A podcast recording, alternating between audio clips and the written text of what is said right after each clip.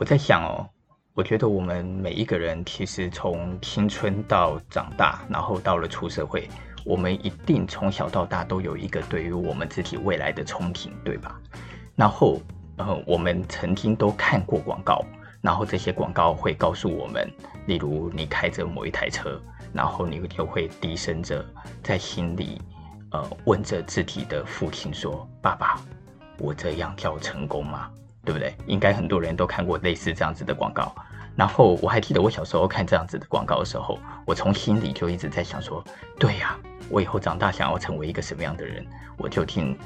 呃能够成为一个所谓的成功的人吗？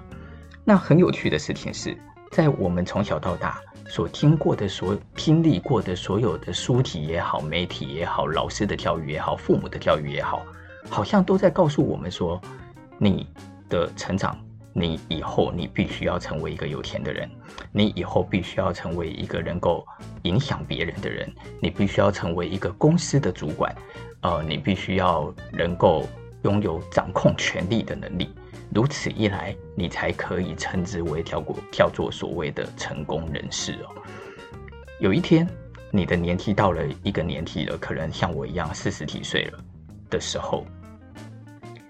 当你在跟你的朋友一起。跟相处的时候，你会看见有一些人，他的确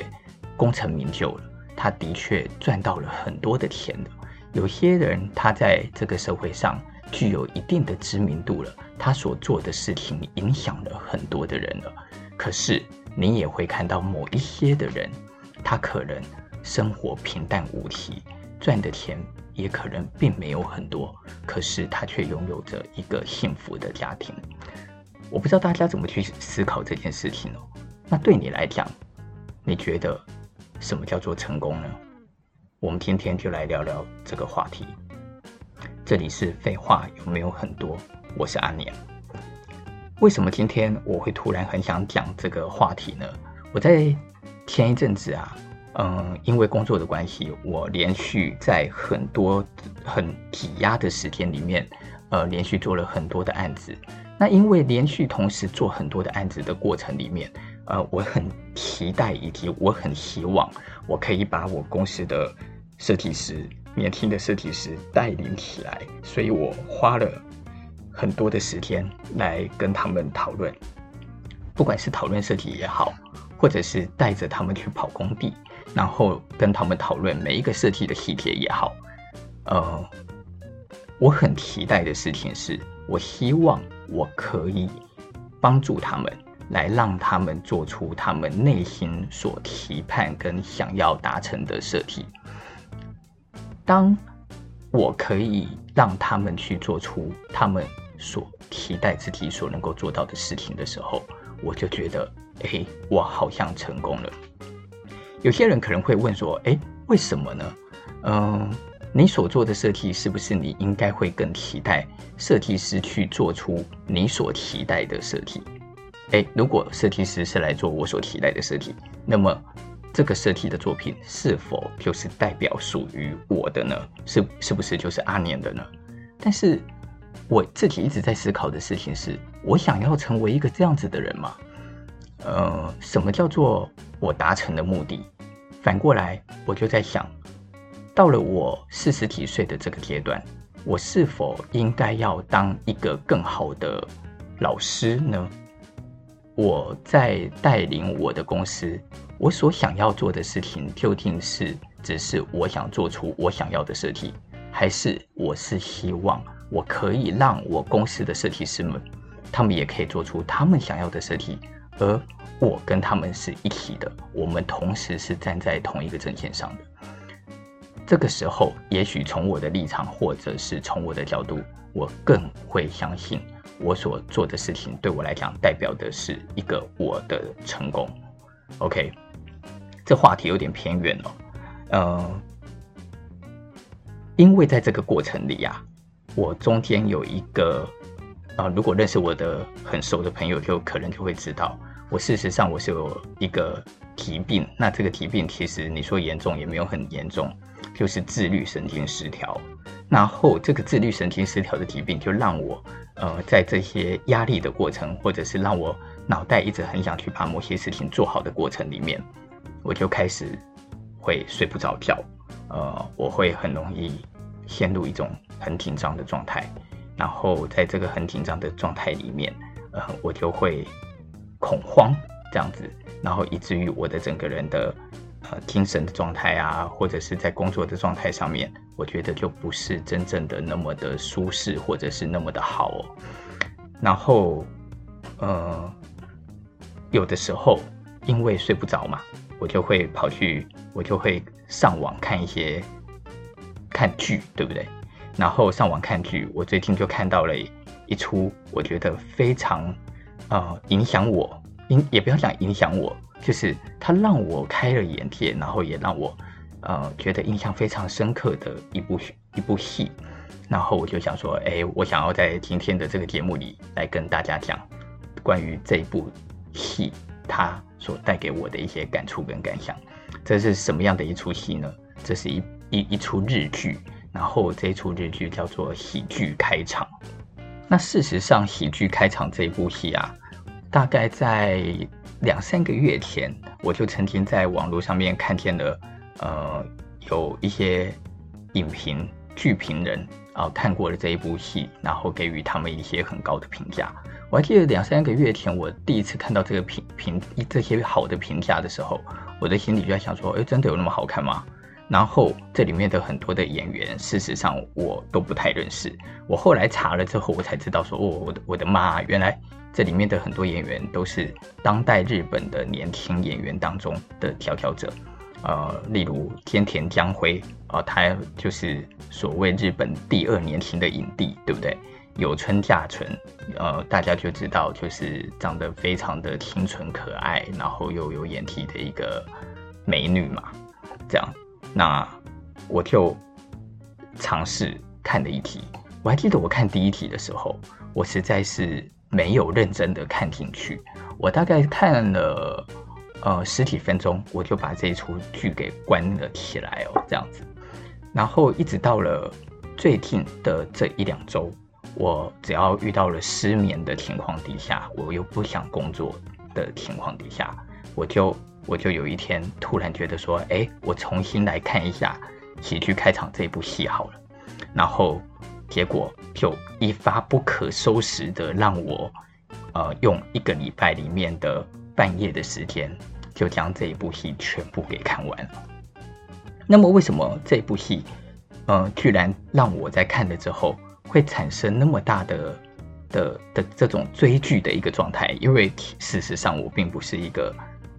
非常热爱追剧的人哦。呃，可是这部戏它却让我觉得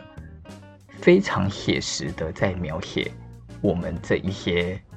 所谓的小人物，我们会在人生当中所经历到的事情，这样。那么，喜剧开场这部戏，它的故事内的内容是什么呢？它的故事内容，呃，有的大纲哦，它大概就是在讲三个年轻人，然后这三个年轻人在高中快毕业的时候，无意间他们组成了一个所谓的喜剧的一个表演。组成有两个人组成的一个喜剧的表演，然后这个喜剧的表演在他们表演过后之后，原本他们只是认为这只是呃高中在结束之前的一个小小的句点，然后原因是因为里面的一个其中一个主角叫做润平，润平这个人呢，因为很想要追他很喜欢的女孩子，所以他就在想。他唯一可以追到这个女孩子的方法，就是逗她笑，所以他就期待自己可以去找到一个人来跟他搭档，来演出一个喜剧。然后他就开始去找寻可以跟他演出喜剧的这一个人，然后找了一个呃一个胖子，然后这个胖子不愿意跟他搭档，他就又去找了另外一个在这个连续剧里的另外一个主角，叫做顺泰。那顺泰也拒绝了他，所以他就跑去找了这一出戏，也就是菅田将晖他所演的这个男主角，也就是春斗。OK，在这一个阶段里面啊，春斗他原本所站的一个立场是，他就心里想说：哦，你想演短剧，你就来找我。所以你的心里是你把我看成是一个重要的人吗？因此呢？他就答应了这一个邀约，开始跟他演短剧。而在这个演短剧的过程当中，春斗这个人他就突然的觉得，好像我的人生是可以做这一件事的。呃，我想大家应该都知道，所呃我们所谓的高中生嘛，高中生在刚毕业。快要毕业的时候，我们在面临我们自己人生的未来的时候，常常有非常多的疑惑。我们并不是很确定我们自己的未来可以成为一个什么样子的人。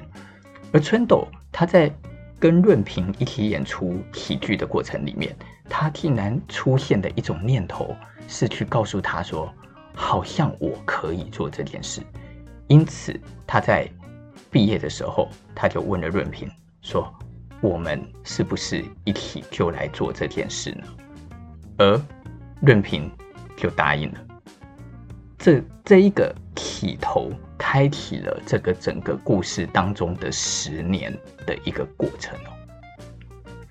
在我们年轻的时候，我们常常都会有一个期盼，然后这个期盼是希望自己可以做某一件事情，做的某一件事情，它可以成为一个大事。也许我做了这件事情，我就可以变成一个，例如说，像我选择的是设计师。哦，我年轻的时候看到了安藤忠雄，看到了伊东丰雄，看到了露西铁路老师，哇，我的内心就有很多的澎湃，很多的期待。我希望我以后选择了室内设计或者是设计的这一个行业，在未来当中，我就可以成为类似像。这一些，嗯，那么厉害的人物，我可以成为跟他们一样，成为大师级的设计师。这是一种从心里油然而生的一种的一种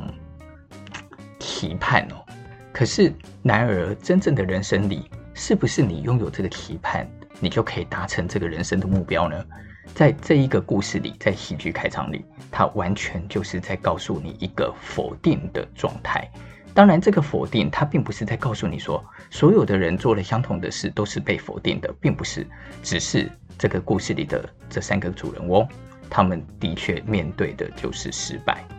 OK，如果很常在看日剧的人，可能大概就会知道，日剧的最有名就是正面思考的力量。你会发现很多很多的日剧，不管他们是在演呃警探的故事也好。在演律师的故事也好，在演像之前我还看过那个什么，呃，石原聪美演的药剂师的故事也好，你会发现在日本的很多的连续剧，只要是跟职业相关的，他们往往都是在告诉你，你如何一步一步的是去实现所有自己对于职业当中的理想以及盼望。当然，在这些故事里面，他所讨论的。职业理想的盼望，并不见得代表一定都是金钱，而是是一种对于永不放弃的精神。这种永不放弃的精神，呃，是在日本的连续剧里面很长很长，不停的被被呃拉出来谈的的一个段落。这呃，这我觉得某一个程度上来讲，你可以说日本连续剧相较于台湾也好，相较于。呃，中国大陆也好，日本的连续剧仿佛更认真的在谈论人生里对于自我期许的目标，以及面对这个自我期许目标当中的励志的状态。可是喜剧开场，它却是一个从失败开始的一个故事，也就是在它里面在讲这三个人。的故事里面，到了第二集的时候，他们就几乎已经开始在面临讨论着我们所成立的这个十年的喜剧的这一个团体马克白，是不是必须要面对解散的这一个的这一个结局哦？然后呢，这三个人他在面对着马克白的这一个剧场要不要解散的过程里面，他们三个人当然就会有非常多的挣扎。开始去思考说，我们真的要解散吗？很有趣的事情是，我一开始在看这出戏的时候，看到第二题、第三题，我的内心是有一种期待的。应该也不要讲期待，是我的内心是有一种我认为对于这种剧的一个制式的理解。我认为他，我认为他们在经历可能会失败之后，他们一定会来一个热血的转折，然后让这一个热血的转折里面开始出现马克白不会解散的契机。然而，这个故事让我觉得非常有趣的事情是，它并没有产生这个转折，反过来，它顺水推舟的，就是让这一个团体真正的去面对失败。然而，这些所有面对失败的过程，反而才是这一部戏里面的主轴。为什么说面对了失败，才反而是这一出连续剧的一个主轴？呃，我觉得喜剧开场，它在这这整个故事的串流里面啊，它很认真的来探讨了几个很重要的重点，哪几个呢？第一个是关于青春的真诚。首先呢，这三个人他们是在高中时代就是称不上到无敌好的好朋友，可是他们却因为这一个。剧场而相互结识，而变成了真正的好朋友。在这个好朋友相处的十年的关系当中，他们就像是青春时候的我们，我们都会拥有着死党，我们都会拥有着无话不谈的朋友。然后你可以将自己最糗的样貌，你可以放屁给他闻，你可以把自己最臭的脚丫。故意塞到对方的脸的面前，可是曾几何时，一直到了三四十岁以后的我们，我们所面临的困难，或者是我们所面临这个社会的困境越来越大的时候，我们面对我们的家庭，不知不觉，我们仿佛好像就会失去了这些曾经跟我们是死党的朋友。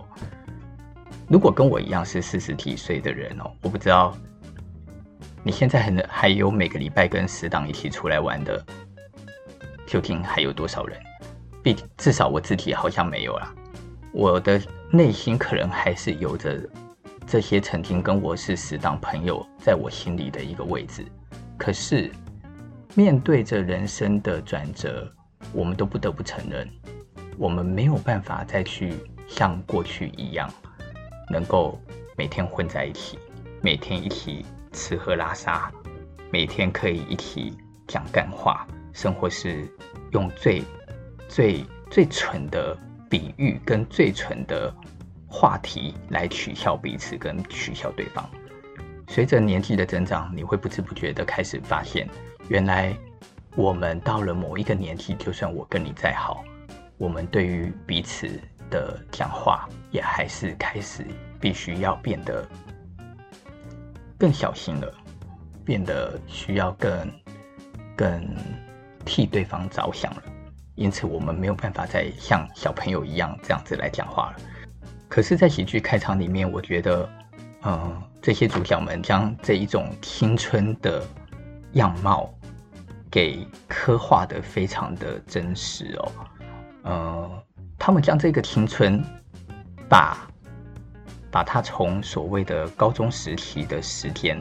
拉长到了一个变成从二十岁到三十岁之间的一个时间。从某一个程度上来讲，这一出戏里好像仿佛他将这个青春期多延长了十年。可是这个多延长十年，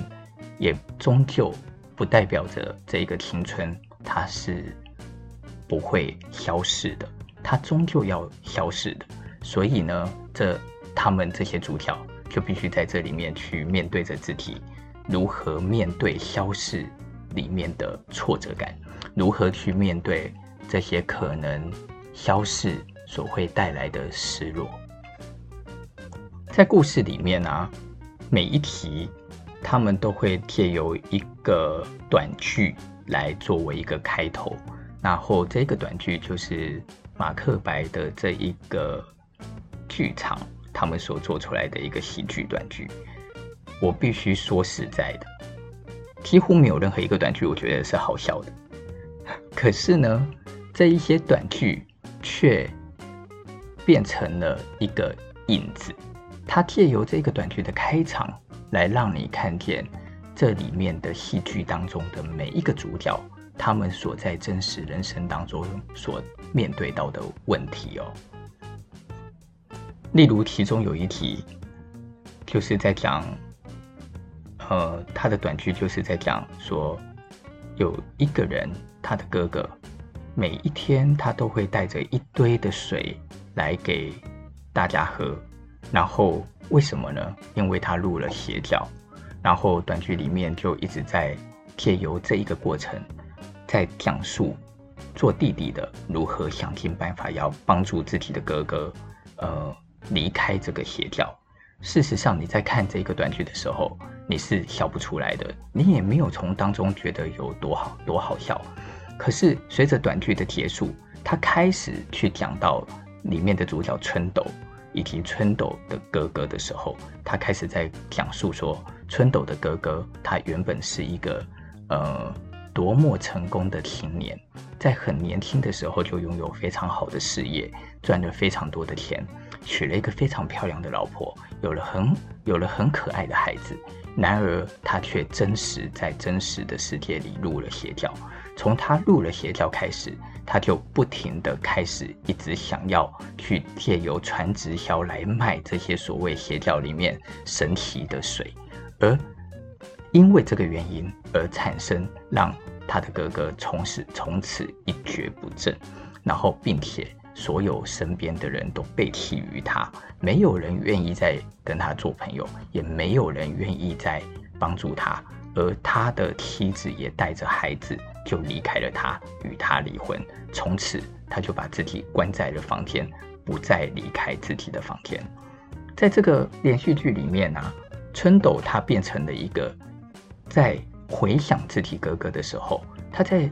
回想，他在告诉。呃，镜头外的我们说，当马克白每一次在表演的时候，明明其实是不好笑的，可是他的哥哥却总是都是最支持他的那一个人，总是会笑到流泪，甚至于在自己的结婚典礼上面，还邀请马克白去他们的结婚典礼上面去做表演。然而，这个表演其实完全就是冷场到了极点。整个婚礼上面几乎没有人笑得出来，可是他他的哥哥因为为了支持他们，却在整个过程当中笑到流泪，笑到非常的开心，完全就是从心里在支持着自己的弟弟。在这一题里面，你就会很明显的去看见这些这个兄弟之间的情谊，他所占据着的是一个什么样子的一个情感。因此，春斗这个人，他也很努力的。就是希望能够帮助自己的哥哥站起来。最有趣的事情是，其实整部连续剧啊，十集里面，它全部都是在讲述每一个人面对自己的失败的故事，并不是只是单纯在讲春斗哥哥他所面对失败，而春斗如何协助他去站起来。反过来，春斗这个人呢，他自己也是一个在面临着失败的一个角色。他怎么看待自己？他觉得我是我将我的伙伴们给拖累进来，一起创造了马克白这么样子的一个剧场。然而，经过了十年，我们完全红不起来。我们三个人依然没有钱，我们三个人依然住在一个非常小的租的房子里面。他心里的有一种愧疚感。这种愧疚感让他产生了一种怀疑自己是否并没有办法帮助到自己朋友这么样子的一个状态，而在这个状态里面又出现了另外一个失失败的人，这个失败的人就是所谓的呃女主角，也就是有村架纯演的中滨这一个女孩子。有村架纯的这一个角色呢，他是一个在自己的生活圈里面，他原本是一个算是精英的办公族，可是因为他遇在精英的办公族里面遇到了所谓的职场的霸凌，而这个职场的霸凌里面将所有的责任都推卸给他，他为了负担起这些责任，他更努力的想要去将这些个人责任给负担起来。到了有一天，他发现他。所负担的所有的责任的最终过错，全部都被公司将责任推卸到他的身上的时候，他崩溃了。他崩溃的同时，他又被他自己的男朋友给给抛弃了，因此他就一蹶不振。在他一蹶不振的过程当中的偶然里，他看见了在网络上面马克白的短剧，从此他就迷上了马克白。马克白是一个事实上几乎称得上叫做默默无名的一个剧场，可是他却成为了有村架纯所演的宗兵在心里面生活下去的支柱。他每一天他都看着马克白的短剧，然后在过生活，所以他才慢慢的让自己恢复。而这个慢慢的让自己恢复，当然除了马克白之后，又出现了另外一个主角。这个主角就是钟斌的妹妹。而钟斌的这个妹妹，她从小到大，她就是从心里的不相信自己是具有价值的人，所以她从心里都告诉自己说：“我希望我可以帮助别人。如果我可以帮助别人，我就可以成为一个有价值的人。”在这个时期的她。因为看见了自己的姐姐一蹶不振的关系，因此他就搬进了自己姐姐的家，开始帮助有村架纯这个角色，开始帮助自己的姐姐，重新让她回归到正常的生活，重新鼓励她，让她可以去找寻一个咖啡厅里的工作，然后并且每天照顾她，煮饭给她吃。他在这个过程当中，他认为。我仿佛因为照顾了别人，来换取属于我自己的价值。可是事实上，他并没有真的觉得自己是有价值的。在刚刚有一点冗长又又称不上长的这一个，我连续讲了三四个人之间的关系。我不知道大家有没有发现到一件事情是，在这里面没有任何一个人觉得自己是拥有价值的人。他们每一个人，他们都觉得自己是没有价值的人，并且每一个人都生存在自己面对的失败当中。他们怀疑自己的人生就是失败的，他们觉得自己是不被需要的。可是很神奇的是，马克白被谁需要？马克白被宗兵给需要。宗兵因为马克白，所以他产生了对于生存下去的动力。这个时候。马克白虽然不知道自己是有价值的，但是他有没有价值？而返回来讲，宗斌的妹妹，她也觉得自己是一个没有价值的人。可是当她开始愿意发自内心去照顾别人的时候，她对于别人有没有价值？当然也一样是有价值的，因为她对于别人所产生的照顾，是别人生活下去的动力。所以。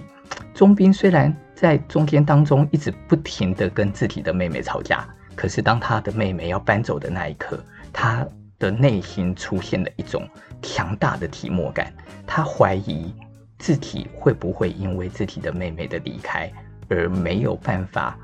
再站起来，会再会回去到过去的那样子的一个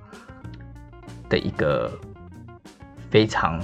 落魄的一个状态哦。这反过来讲哦，钟斌的妹妹在离开自己姐姐的时候，心里也是有着类似的感受。她开始在怀疑自己，她在想：如果我今天我离开了姐姐，我不能够再照顾姐姐了，我到底还能干什么？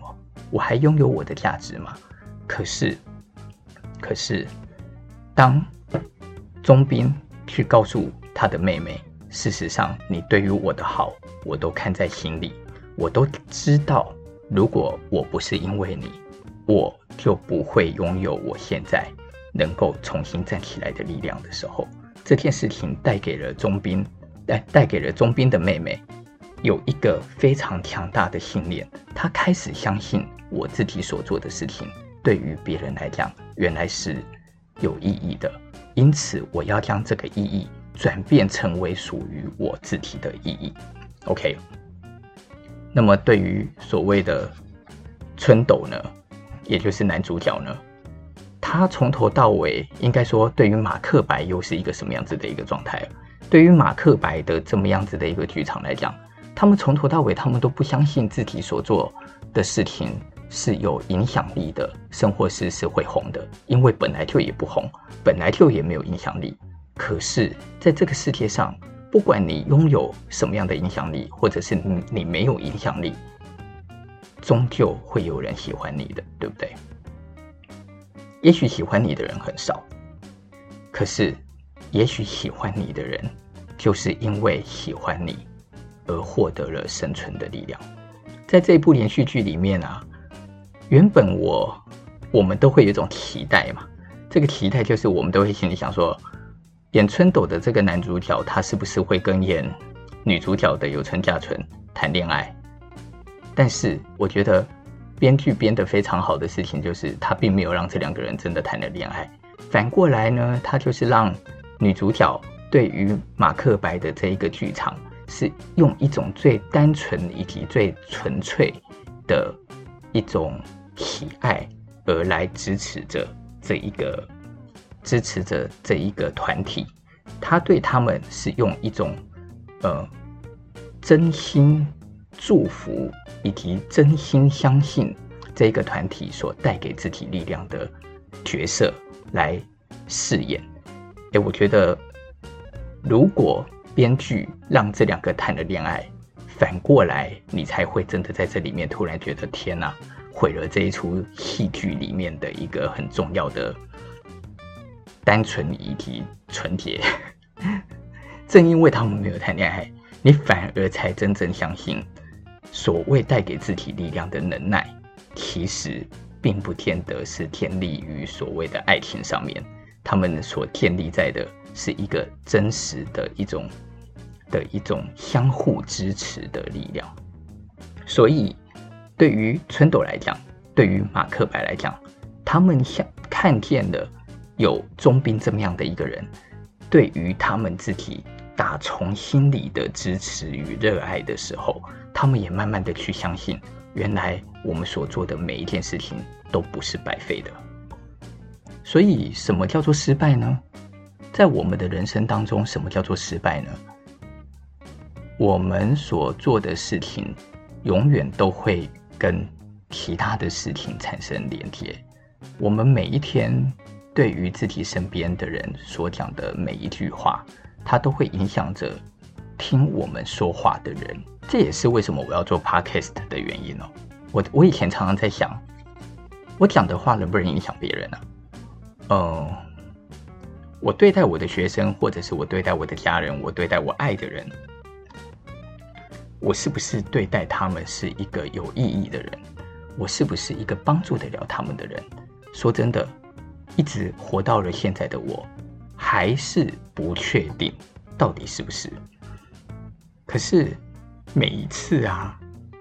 只要有我的学生，或者是有我的听众。他们回馈意见给我，或者是他们将，呃，他们所听到的东西讲给我听，并且他们告诉我，他们听我所讲的东西，带给他们的是正面的力量，以及是有感触的，我就会从心里产生一种觉得，天哪，我所做的事情是一个没有错的事情。在刚刚的整个的过程里面，我们一直都。少谈了两个人，也就是润平这一个角色，然后润平这个角色跟他的女朋友之间的一个关系哦。润平的这个角色在整个的戏剧里面，你可以说他仿佛有一点点的，说他重要吗？好像又不是真的很重要。可是他在跟他女朋友之间的关系里面，却又让你感觉到在。整出戏里面是有一个很重要的段落，呃，怎么说呢？我们刚刚在很前面的时候说，润平他是一个因为很爱自己的女朋友，因此他觉得他一辈子最主要的能力就是想要去逗自己女朋友开心，而加入了马克白。可是他的家里是卖酒的，是一个酒商，他的父亲是从头到尾都希望。他可以离开马克白而回来家里帮忙卖酒，这么样子的一个状态。所以当马克白决定要解散的时候，润平他就打从心里开始去思考说：那么我必须要回头去回到自己的家里帮助自己的父亲。他就开始确信自己会回到家里去继承家里的产业。然而他在这个过程里。他却出现了一种不够有自信的一个状态。他想要这么做的原因，是因为他如果这么做了，他就可以觉得他有安稳的生活，而这个安稳的生活可以帮助他好好的照顾他的女朋友。到目前为止，在戏里面，他的女朋友事实上其实都不是一个多重要的角色，可是，在其中的一题里，居然就开始出现了他女朋友的独白，而他女朋友的独白居然是一个超乎我们所想象的一个立场，也就是他女朋友在担心的是。润平离开了马克白，那么他究竟还有没有办法支撑着润平？也就是因为他觉得润平一辈子的梦想就是马克白，所以每当他支撑着润平去实现在马克白的这个剧场里面的工作的时候，他就会觉得他是一个对润平有帮助的人。然而，当润平他突然决定不再继续马克白的时候，他反而担心起，如此一来，我还能够支持他什么呢？其实一直到在在看这一题的时候啊，我的心里是觉得有一点小小的压抑的。这个小小的压抑就是，原来一个人对于另外一个人的爱与支持，他是可以那么的单纯。嗯，他并不是一个期盼自己的男朋友一定要变得多么的。有成就，多么的有钱。反过来，他在思考的是，我究竟可以如何支持着我爱的人，让他感受到快乐。反过来，润平对于自己女朋友的爱，也是站在完全一样的角色。他在想的事情是，我可以做怎么样的事情，可以让我的女朋友相信我是一个可以从心里照顾得了她的人。其实，嗯，短短的三十几分钟。我觉得要去讲这一部戏啊，真的是不是太容易哦。因为虽然美虽然它是一个很平淡的一出连续剧，可是在这一出连续剧里，我觉得它在每一题当中环环相扣的连接，让每一个人与人之间的情感以及吐露的交流，却异常的深刻。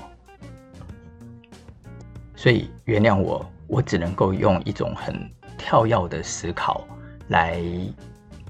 来介绍这一出连续剧，因为我不想要让我自己像是一个像是一个剧评人一样，用一个很制式写作的模式来介绍我所看到的这一出戏。我希望我所表达出来的每一个东西，都是用我最真实跟真诚的口语来告诉你们，我从这一出戏里面。感觉到了什么，以及看见了什么。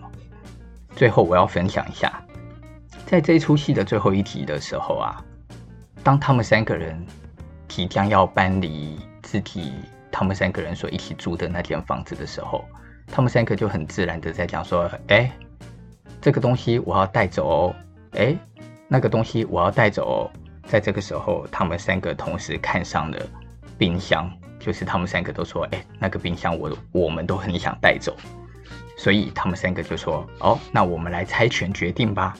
那他们三个就开始猜拳，紧接着这个猜拳就像是一个没完没了的猜拳一样，永远都没有办法有任何一个人赢。然后他们三个就像是一个非常开心的高中生，然后不停的一直笑，然后倒到地上。爬起来继续猜拳，倒到地上爬起来继再继续开猜拳，然后互相叫骂，再继续猜拳，到最后，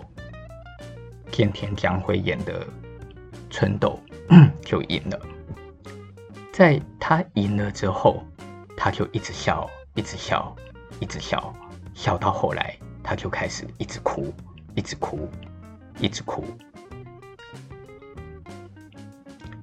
这个这个画面啊，我那个时候在看的时候，我必须讲，我看到跟着他一起哭啊，就是那种哭是一个眼泪没有办法控制的哭泣，你就好像看见了这一个猜拳的结束，代表着青春的结束，代表着。人生必须被强迫的走入下一个阶段，他们三个在猜拳的时候，你可以想象他们有多么的希望，也许这一个猜拳永远都不要结束，永远我们都可以停留在这一刻。这么样的话，会有多好？我到现在想到那一幕啊，老实说，都还会有眼眶泛泪的感觉。我已经忘记为了青春而有的哭泣到底是什么时候了。可是，如果硬要讲，我从二十六岁还二十七岁，我就创立了开悟设计，我就跟我最好的两三个朋友一起弄了这么样的一个工作室，然后这个工作室。经过了十几年，到了现在，用了这个名字，将近已经快十五年了。从工作室慢慢茁壮成为一个公司，从公司默默无名建构到在设计圈里小有名气，建构到有了一些所谓的粉丝，建构到我们可以有一些学生，然后因为喜欢我们的设计，所以来。上我的课也好，跟我聊天也好，一起讨论事情也好，我必须要讲，硬要说的话，在我的生活里，我比马克白开悟设计，应该说开悟设计比马克白还要幸运的许多，生活是我们某个程度上来讲，对于很多人来讲，也许我们可以说，甚至于我们是一个。不能完全算成功，但是也还算可以的一间公司。那么，那我们的人生呢？那我的人生呢？我的人生是不是也像他们一样，觉得无怨无悔呢？我在面对我的家人，或者是我在面对我所爱的人，我是不是也一样用尽了全力在支持他们？我在面对我的员工。或者是我在面对我的学生，我是不是也一样，是用尽了我的全力在支持他们？反过来，是不是也是因为他们的支持，所以才会一直拥有着现在的我或今天的我呢？我也觉得我很想跟我的父母啊，或者是跟我的伙伴、我的 partner，呃，甚或是以前跟我是死党的好朋友们。现在我们可能没有办法像年轻的时候，每一天都在讲干话过生活。也许我也从来没有好好的去对待我的父母，讲出我从心里有多么的爱他们哦。但是，在我的生命当中，我对于你们的支持是永远不会改变的，不管年纪多大，我还记得。我以前就讲过，我说我最喜欢的书就是《小王子》。为什么？因为《小王子》教会了我一件事情，就是绝对不要成为一个大人。可是没有办法，我们终究还是会成为大人，我们终究还是会成为那一个讲话变小心的人，我们终究还是会没有办法永远只讲干话，对吧？但是我希望我可以把我的。支持以及我对我身边的人的爱，是真正的放在心里，以及从可以的情况的行动上来表达。这个是我对我自己的期许。这里是废话有没有很多？我们今天就聊到这里，拜拜。